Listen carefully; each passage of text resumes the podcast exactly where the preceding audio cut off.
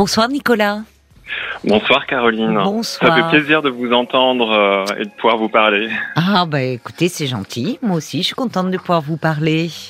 Bah déjà un petit mot, merci beaucoup pour euh, vraiment tout ce que vous faites, pour euh, votre attention particulière avec les, euh, les auditeurs, votre bienveillance. Euh, Bah, voilà, j'espère que tout le monde s'en rend compte, mais en tout cas voilà, je voulais vous, vous le dire. Bah écoutez, merci, merci. Je prends vos compliments, ça me touche.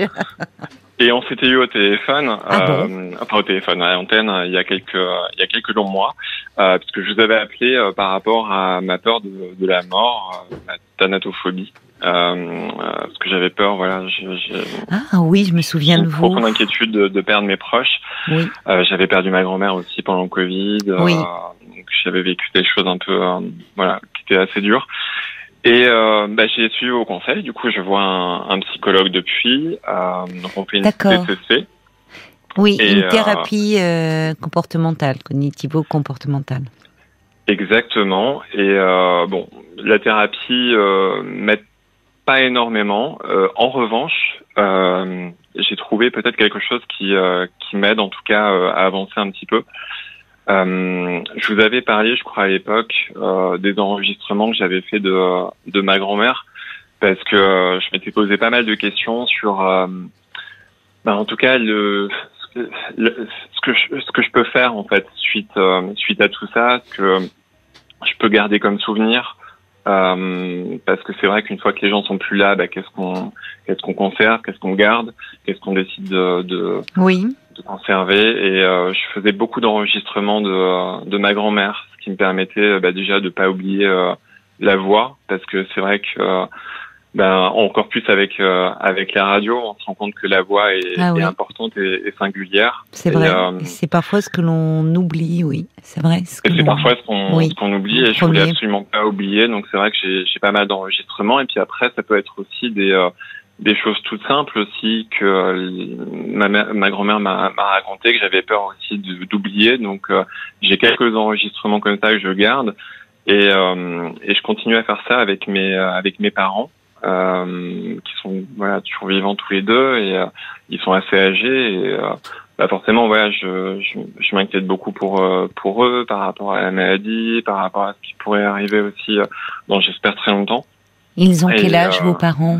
Ils ont euh, 75 ans D'accord. Mais ils, euh, ils n'ont pas, ils ont une maladie particulière ou- non. Non. mais après ils disent pas. Euh, dans la famille on n'a jamais parlé de de ces choses là par exemple moi j'ai su euh, très tardivement ma grand-mère avait eu un cancer. Voilà c'est Pourquoi? pas des sujets. Bah parce que les on parle pas de ces choses-là. Il y a des non-dits là-dessus. J'ai jamais compris pourquoi, mais on peut-être pour préserver euh, les uns les autres. euh, Ça peut être une piste à explorer. Ces non-dits euh, et justement ce, cette soi-disant protection. Parce que peut-être que vos parents eux-mêmes ont- sont dans un rapport un peu particulier à la maladie, à la mort, dans une forme d'évitement. Ben ouais, je j'ai jamais trop su. Je pense que c'est vraiment enfin c'est vraiment pour préserver, pour pas qu'on s'inquiète. Oui, mais ça ne de- préserve pas en fait. Enfin, pardon de Non. vous interrompre, mais voyez, c'est le et au contraire, ça peut décupler l'anxiété.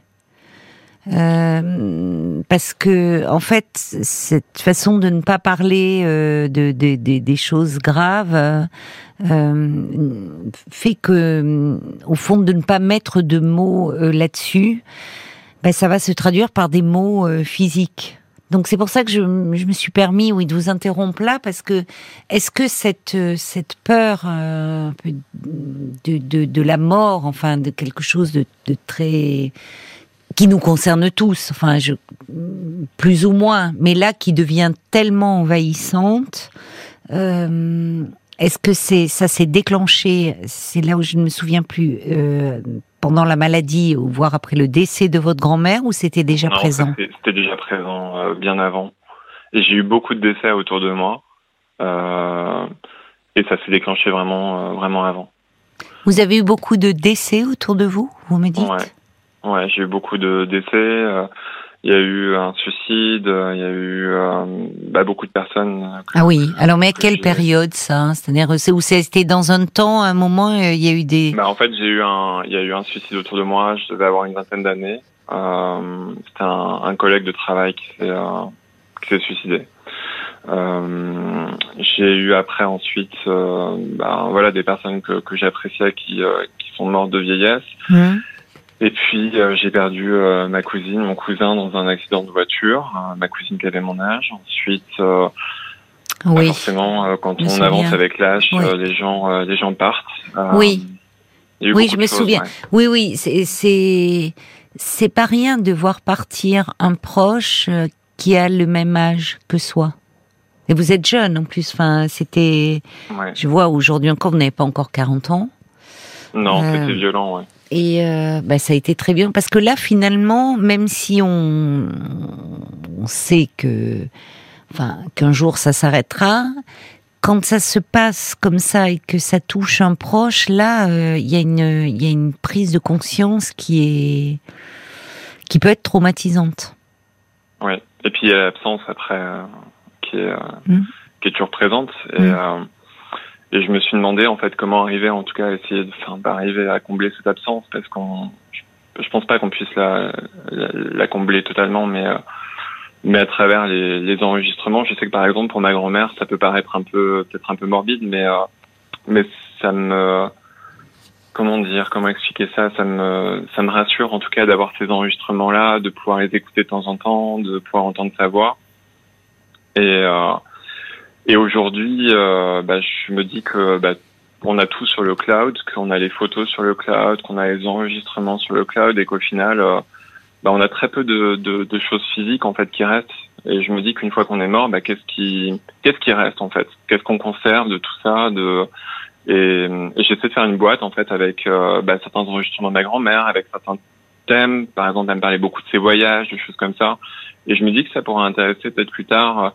Bah, j'ai des nièces, j'ai des neveux qui sont encore très très petits, euh, donc ils sont pas du tout euh, là-dedans, mais peut-être que que ça pourrait les intéresser. Parce que, par exemple, moi, j'ai pas connu euh, mes grands-parents euh, paternels. Mhm. Euh, mon père n'a pas connu, ne les a pas n'a pas connu ses parents. Et donc, j'ai pas de, j'ai pas d'histoire en fait de ce côté-là. J'aurais bien aimé en fait qu'il y ait quelque chose comme ça qui, qui me soit laissé pour pour comprendre leur histoire en fait. Et et voilà. Et du coup, c'est pour ça que je continue d'enregistrer aussi mes mes parents et je leur pose aussi pas mal de questions sur sur les objets aussi qu'on a à la maison, parce que euh, je me suis rendu compte que euh, pour aborder certains sujets, bah, passer par le prisme des objets, ça aide beaucoup. Et c'est, euh, ça permet d'aborder des histoires et de, de savoir aussi bah, quels objets aussi ont de la valeur à leurs yeux pour pouvoir aussi savoir quoi conserver aussi plus tard. Et, et c'est des petites choses comme ça que je, je et peut-être que c'est pas du tout quelque chose qu'il faut faire. Enfin, je je veux dire par là, est-ce que c'est euh, est-ce que c'est une manie qui est, qui est peut-être pas saine, je sais pas, mais euh, est-ce que ça vous fait du bien, bon Est-ce que ça vous ben, apaise ou? ça ça me permet de ça vous rassure? De me rassurer un petit peu, ouais. Parce que j'ai pas le contrôle par rapport à la mort, mais je peux avoir le contrôle par rapport à ça en fait, par rapport à ce qui ce qui Oui, c'est ça, c'est ça. Dans mais c'est intéressant dans ce que vous me dites de ce, le fait de conserver dans, dans une boîte des objets euh, dont ils étaient proches, des euh, d'enregistrer la voix. Euh, c'est comme si vous vous disiez peut-être, je ne sais pas, que s'il n'y avait pas ça, une fois qu'on est mort, euh, on a disparu, certes, physiquement, mais qu'au fond, on s'évaporait et qu'on ne restait pas dans le présent chez les, vivants qui nous ont aimés et hum, justement à travers euh, ces souvenirs auxquels vous, avez besoin de les concrétiser. Oui, et puis par peur d'oublier aussi. Voilà, par peur d'oublier. Par peur d'oublier et puis, euh, puis pour laisser quelque chose aussi euh, euh, bah, aux personnes qui, qui resteront aussi après et qui auront. Qu'est-ce que vous pourriez oublier? Qu'est-ce que vous avez peur d'oublier? Ben, j'ai peur d'oublier des. Des, ouais, tout ce qui peut être souvenir. Là, on parle beaucoup d'Alzheimer, etc. Ben, je me dis que même si plus tard, voilà, si plus tard, bah, par exemple, j'ai Alzheimer, bah, je me dis que ça peut être bien d'avoir des choses comme ça pour, pour me rappeler aussi ce qui s'est passé, pour pas oublier. Il y a euh, des, des, personnes dans votre famille atteintes d'Alzheimer? Euh, Pas à ma connaissance. Non. Non. Hmm. Mais c'est comme si finalement, en général, ce qui se passe euh, quand on perd une personne, au départ, un être aimé, c'est insupportable de ne plus la voir physiquement. Euh, de ne plus pouvoir euh, justement la toucher, entendre sa voix, la sentir, ah. euh, et où les gens se, se raccrochent parfois justement à, une, à des vêtements, une, une, un parfum. et puis petit à petit, heureusement, on, on se rend compte que on a intériorisé cette personne que au fond, euh, à travers les, souvenirs que l'on a construits ensemble, les moments passés ensemble, euh, qu'au fond, elle n'est plus là physiquement, mais qu'elle demeure à l'intérieur de nous, à travers euh, justement tout ce que l'on a vécu avec elle. Exactement. Et d'ailleurs, ça me fait penser à quelque chose par rapport au euh, par rapport à la cuisine notamment. Mm. Euh, et, et, je sais qu'avec ma grand-mère, bon, ouais, il y avait aussi un petit peu la cuisine qui était importante. Oui, oui. Et, et, je repense à une, à une autrice qui, est, qui a écrit beaucoup en fait sur ce sujet, qui s'appelle euh, euh, Ryoko Sekiguchi. Euh, qui est une autrice euh, japonaise qui, qui, écrit des livres en, en, français et qui a pas mal écrit justement autour de autour de ça en fait autour de, de la mort et, et bah, par exemple de la cuisine aussi le fait à travers les, le goût, à travers les odeurs, de se rappeler aussi des, euh, des personnes. Et c'est quelque chose aussi qui, euh, qui, qui m'intéresse aussi beaucoup. Et euh, mais après, je voudrais pas avoir une passion un peu, vous voyez, morbide, etc. Mais euh, mais euh, voilà, je sais pas quelle est la limite entre oui. entre les souvenirs, la mémoire et, et le oui. reste. Mais il y a quelque chose dans ce dans ce besoin comme ça d'accumuler des, des, des, des, preuves tangibles au fond de l'existence de ces personnes, quelque chose qui me fait dire qu'il y a peut-être dans votre histoire quelque chose qui a été un peu problématique autour de la séparation. Au-delà des traumatismes que vous avez vécus avec euh, avec ces décès euh, dans votre entourage parce que c'est comme si, c'est comme si, euh, si vous voulez, euh, généralement, quand je vous dis, euh, au départ, un enfant, quand il est tout petit, quand il a, il a quelques mois, s'il si, voit sa mère ou son père, en tout cas les figures affectives importantes, qui changent de pièce, il peut se mettre à hurler coup, à hurler euh, euh, de, de, frayeur. C'est-à-dire que pour lui, euh, la personne, elle change de pièce, elle est plus dans son axe de vision, elle n'est plus là, elle a disparu. Et petit à petit, euh, il va finir par intérioriser, c'est-à-dire que euh, sa, sa, mère ou son père ou la, personne importante, ça nous, elle change de pièce, mais elle reste là. Et ça peut être justement à travers la voix. On dit ne t'inquiète pas, je suis à côté, je reviens. C'est à travers aussi ce qu'on appelle l'objet transitionnel entre finalement on parle de l'intérieur et de l'extérieur, mais c'est aussi euh, quand on laisse aux enfants très petits, lorsqu'ils sont confiés dans les premiers temps une nourrice à la crèche, un foulard avec l'odeur de la maman, euh, quelque chose où finalement il amène quelque chose une, comme une partie de sa maman avec lui. Au départ, quand on est bébé, on fait pas la différence. On ne sait pas qu'on est un être unique euh, à part entière. On est comme un morceau de la maman. Vous voyez, on est donc le foulard, il tient lieu de ça. Il permet de d'appréhender un peu le monde. On emporte un petit bout de soi, de la maison, de, de familier avec soi. Et il y a quelque chose, je peux me tromper, mais qui m'évoque ça de très archaïque voyez, je vous répondrai pas sur c'est bien ou c'est mal. Je sais pas. Il y a quelque chose. Je vois que vous ne pouvez pas vous empêcher de faire comme si il fallait cette preuve de l'existence des personnes que vous avez aimées, de vous raccrocher à cela. Comme non, moi non plus. Mais il y a aussi une phrase qui m'a frappée. J'ai peur d'oublier. Oui. Qu'est-ce qu'il faudrait pas oublier Qu'est-ce qui est tombé dans l'oubli Qu'est-ce qui n'a pas été parlé? Vous me dites que dans votre famille, c'est mm. peut-être compliqué aussi de parler. Qu'est-ce qui, comme séparation, mais même des séparations qui font partie euh, du, parcours classique d'un enfant, hein, c'est euh, la séparation, c'est déjà la première, c'est au moment de l'accouchement, hein, euh, où il y a des, des, enfants qui vont être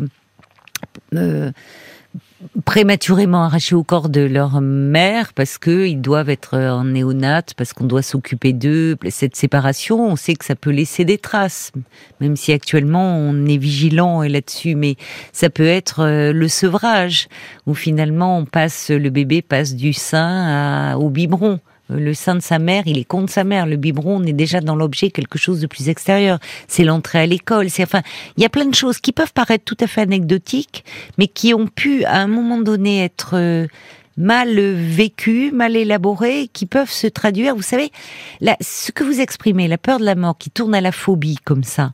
Comme toutes les phobies, souvent, c'est ça va. Euh, finalement, ça se focalise sur une situation ou sur un objet, mais au fond, euh, la, réelle cause, elle porte sur autre chose. Et ça, il y a moyen de, travailler là-dessus pour comprendre, enfin pour euh, que moi j'ai aucun souvenir en fait de. Bah, mm. j'ai pas beaucoup de souvenirs de mon enfance, mm. euh, très très peu. ah oui, comment cela se fait-il? Ben, j'ai, je sais pas, j'ai un blackout en fait. Je j'ai très très peu de souvenirs de mon enfance. Très peu de souvenirs de votre enfance? Ouais, très peu de souvenirs de mon enfance. J'ai très peu de souvenirs de scènes de mon enfance. Euh, ouais. Et les scènes que vous avez euh... Bah, il y a de tout. Il y a des scènes heureuses et puis des scènes moins moins heureuses, mais euh, j'ai j'ai peu de souvenirs. Et je sais pas si c'est quelque chose qui est euh, normal entre guillemets quoi, mais euh, je... ça interroge toujours. Hmm. Justement, par rapport aussi, enfin, c'est toujours aussi en lien avec ce que vous venez de me dire cette peur d'oublier et en même temps pas de très peu de souvenirs. En général, l'enfance, l'enfance d'ailleurs, on voit à quel point souvent plus on avance en âge, les personnes âgées, c'est ce qui leur, c'est ce qui reste, l'enfance. Parfois, justement, et dans la maladie d'Alzheimer, elles oublient tout, peu à peu, c'est une maladie terrible, pas leur enfance. Et d'ailleurs, souvent, elles veulent retrouver leurs parents. Les fugues, c'est pour repartir à ce temps de leur enfance. Donc, il y a quelque chose. Alors, euh, en, précisant qu'avant trois ans, c'est difficile d'avoir accès à ces souvenirs, à part euh, directement à travers euh, des rêves, des, des, choses, des sensations qui peuvent ressurgir. Mais, mais ça, forcément, en tant que psy, ça nous interroge toujours lorsque quelqu'un dit j'ai très peu de souvenirs de mon enfance. Comme s'il y avait un rideau, quelque chose peut-être d'un peu défensif, quelque chose d'une amnésie qui protégerait de quoi. Euh, et alors, on peut, euh, si vous voulez, euh, là, la thérapie cognitive peut pas tellement vous aider là-dessus. La thérapie cognitive, elle, elle fonctionne bien, ça marche bien sur les phobies quand les symptômes sont très envahissants. C'est une thérapie qui est indiquée pour les phobies. Par rapport à la question que vous me posez sur les causes et finalement des peurs, il y a, cette peur d'oublier, cette il y a, là c'est plus quelque chose d'ordre d'une thérapie analytique, hmm. où finalement on procède plus par association où finalement on se sert de tous les matériaux qui peuvent arriver. C'est-à-dire que là, on n'est pas, on n'est pas dans un cadre. C'est, on, on vous fait changer. Enfin, c'est-à-dire que sur un souvenir qui revient. Euh, euh, finalement qui peut être développé et qui tout d'un coup peut prendre une autre consistance. Peut-être à travers un rêve, peut-être à travers, euh, vous voyez, on part de ce qui vous amène, de votre symptôme, et puis on essaie de reconstituer le fil de votre histoire. Ce qui serait intéressant pour vous qui avez si peur d'oublier, de au fond devenir un peu comme un faire un travail d'archéologue, de détective de votre propre histoire personnelle et familiale. Et euh, est-ce qu'il peut y avoir des... Alors, je, je, je pense à ça parce que ma, ma mère faisait pas mal de, de généalogie. Oui. Et j'ai lu quelque part que parfois, euh, il y avait des histoires qui pouvaient se transmettre de génération en génération. Ah oui. Et, euh, et je, je, sais pas si c'est voilà quelque chose qui est, qui est, qui est véridique, mais parfois du vécu de nos ancêtres, il peut y avoir une euh, un impact sur les sur le, le les autres générations. Oui, c'est vrai. C'est vrai. Euh, et ça, alors on, on parle de, de, transgénérationnel. De, ah voilà, c'est ça le mot que je cherchais. Oui, euh, Anne Ancelin euh, Schulzen-Berger a beaucoup écrit euh, sur ce sujet. Elle est décédée aujourd'hui. Euh, aïe, mes aïeux. Enfin, elle a beaucoup écrit. Mais finalement, la psychanalyse se, se, préoccupe aussi de ça. Quand je vous disais qu'il y a vraiment, c'est comme un travail d'archéologue. On, on pas, c'est un travail de détective. On fouille une histoire familiale et on se rend compte, au travers d'une analyse, à quel point peut-être finalement dans la famille, quelqu'un que l'on n'a pas connu, ça peut être un grand-oncle, une grande-tante, mais qui euh, de par son histoire, euh, il y a quelque chose dans cette, dans l'histoire de, alors je vous cite comme ça, un hein, grand-oncle, une grand-tante qui a pu marquer la famille par quelque chose qui a été vécu comme un peu traumatique. On sait que c'est le cas des suicides, mais il y a plein d'autres choses. Des suicides, quand c'est pas parlé, souvent les suicides, on n'en parle pas. Ça doit rester hmm. caché. Ça crée des trous dans l'histoire familiale. Et il y a quelque chose qui se transmet et où finalement, parfois, on peut même être mis à une place inconsciemment d'un d'un arrière grand-père, arrière grand-mère, enfin, vous voyez, des choses de tout ce qui n'a pas été finalement, c'est ça fait comme une déchirure dans un tissu. Euh, il y, a, y a des trous, il y a quelque chose du tissu familial qui est déchiré, et le travail d'analyse peut permettre de rapiécer finalement, de combler ces trous, et que chacun puisse reprendre sa place et le cours de sa vie et de son développement. Parce que derrière cette peur de la mort que vous exprimez, il y a aussi souvent une peur de vivre. Il y a une peur par rapport à la vie, de s'emparer de sa vie, de quoi faire de cette vie. Et le temps que vous passez à finalement accumuler ces objets, des témoins au fond silencieux de la présence de ces personnes, de cette grand-mère tant aimée, c'est du temps que vous ne passez pas par rapport à votre vie à vous. Ouais, je comprends. Il y a beaucoup de réactions parce que ça nous parle tous, hein, finalement. Qui n'a pas peur? Enfin, c'est quelque chose. Enfin, je vois pas honnêtement. Non, non, moi, ça me fait pas peur du tout.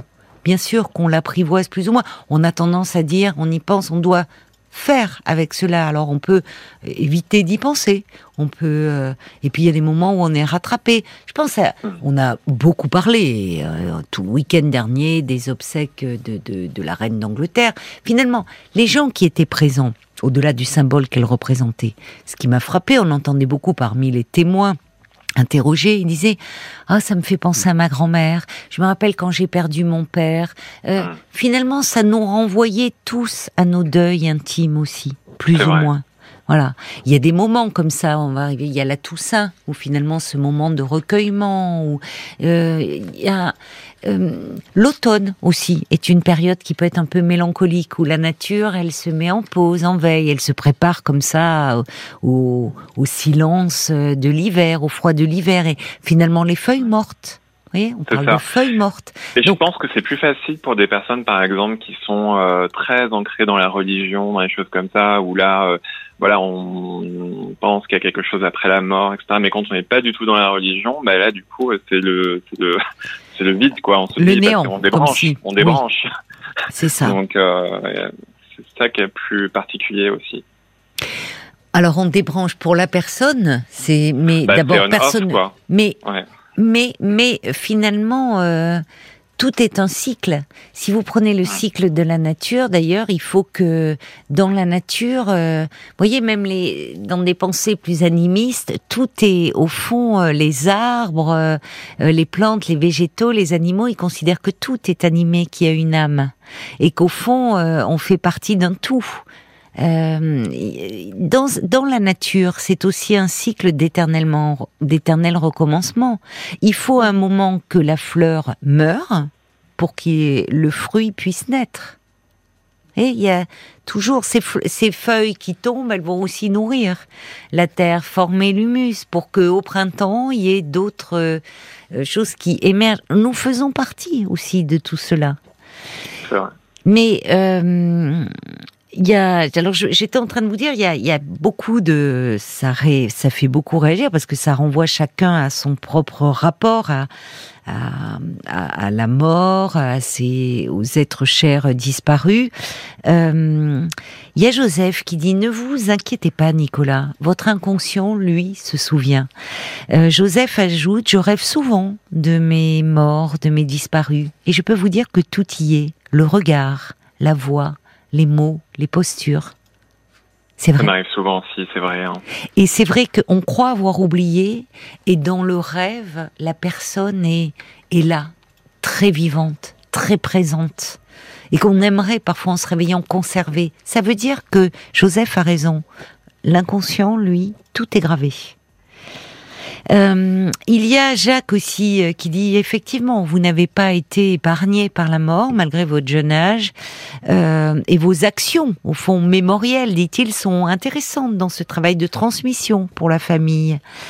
Mais n'oubliez pas de vous projeter dans le futur et de profiter du présent de façon créative. Et quand on parle de famille, vous finalement, je ne sais pas ce que vous avez à cœur de transmettre. Avez-vous à cœur de fonder votre propre famille un jour ou pas? Ben, je pense qu'on est assez nombreux sur la planète. Donc, euh, pas trop, euh, non. Pas trop. Hmm. J'aime bien les animaux, voilà. je veux bien fonder une petite, euh, voilà, avoir pas mal d'animaux, ça oui. Mais, oui. pour le reste, voilà. Oui. Alors peut-être il y a ça, ça me ramène aussi à votre enfance, à vous. Il y a peut-être quelque chose dans votre enfance à approfondir. Et peut-être que l'enfant que vous avez été n'a pas envie de, euh, au fond, comme s'il voulait couper cette chaîne. Pourquoi? C'est intéressant de savoir pourquoi. Il y a Joseph qui dit le silence sur la mort dans notre société est délétère pour les vivants. C'est souvent notre propre mort qui nous fait le plus peur.